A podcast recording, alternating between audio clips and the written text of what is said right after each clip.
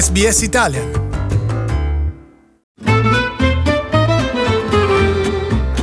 Slow Italian Fast Learning L'Oxford English Dictionary ha chiesto agli australiani di condividere i loro australianismi, altrimenti noti come termini gergali unici del lessico locale.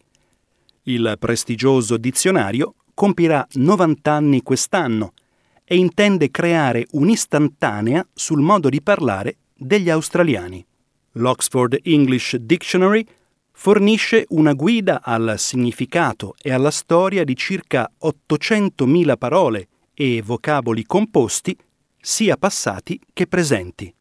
Per essere inclusa nel dizionario, una parola deve dimostrare diversi esempi del suo utilizzo, insieme a prove che abbia raggiunto un livello in cui è usata con l'aspettativa di essere compresa. Alcune parole come robustious, un comportamento fortemente assertivo o chiassoso, e brain sickly, malato di mente, squilibrato, mentalmente disturbato, risalgono all'età della letteratura classica. Altri, come gorpcore, uno stile di abbigliamento che comprende vestiti pratici per l'attività all'aperto, e broflake, un uomo turbato da attitudini progressiste in conflitto con le sue opinioni più conservatrici, sono più recenti. Ora che l'Oxford English Dictionary sta per compiere 90 anni, ha lanciato una campagna chiamata Words Where You Are. Il dizionario ha chiesto a persone di tutto il mondo di condividere parole e frasi uniche dei loro paesi, allo scopo di creare un'istantanea del modo in cui parlano. La direttrice dell'Australian National Dictionary Center, Amanda Laugesen, ha dichiarato di voler vedere il maggior numero possibile di australianismi nel dizionario. The Australian variety of English has a long history and is uh, very colourful and um, is full of interesting things. Also reflects our historical development um, and things that have influenced um, Australian uh, society and culture. Esempi di australianismi nel dizionario includono budgie smuggler, un costume da bagno stretto o comunque biancheria intima da uomo, e Tall Poppy Syndrome, una tendenza a screditare coloro che raggiungono la notorietà. Alcune parole australiane per indicare vari oggetti sono semplicemente diverse da quelle usate altrove. Ad esempio, la maggior parte degli australiani chiama le infradito thongs, mentre in Nuova Zelanda il termine è jandals. L'Australia ha anche una serie di termini regionali soggetti ad un dibattito semiserio su quale sia quello migliore. I melburniani chiamano in genere potato cake una patata fritta e impanata, mentre qualcuno a Sydney potrebbe non essere d'accordo e chiamarla invece potato scallop. Secondo l'Oxford English Dictionary, le parole regionali sono tra le più inventive e evocative del linguaggio, perché possono creare un senso di appartenenza o differenza. Amanda Laugesen è d'accordo. In terms of regionalisms, I mean, I think there's some, you know, there's some fun ones. Um, South Australia, you know, has their frog cakes and pie floaters.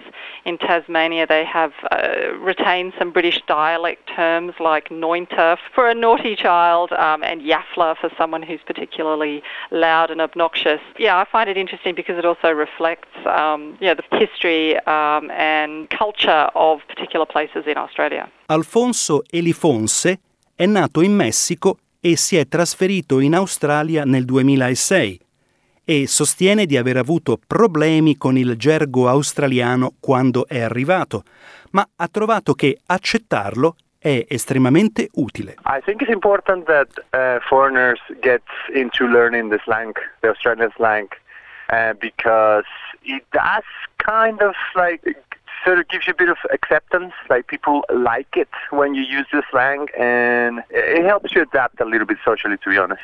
Alfonso ha aggiunto che un particolare australianismo lo ha confuso quando lo ha ascoltato per la prima volta, sebbene abbia imparato da allora ad amarlo, un termine che può suggerire approvazione o, al contrario, disapprovazione. At the beginning, I was definitely quite a bit obsessed with the yeah nah.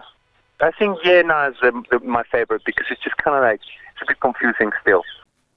Mariana Bulian è produttore esecutivo del programma croato di Radio SBS.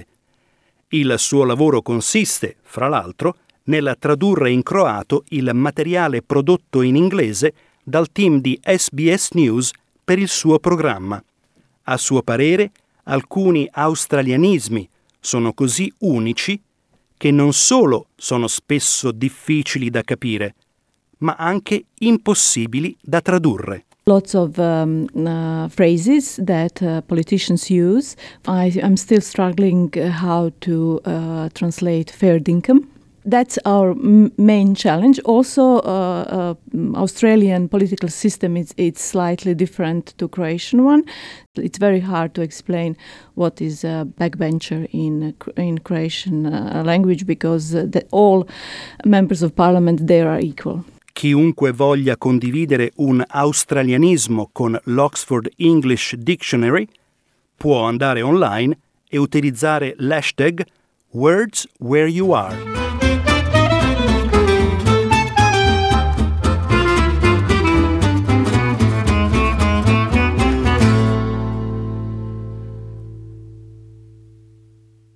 Trova altre storie nella tua lingua sul sito sbs.com.au barra Italian.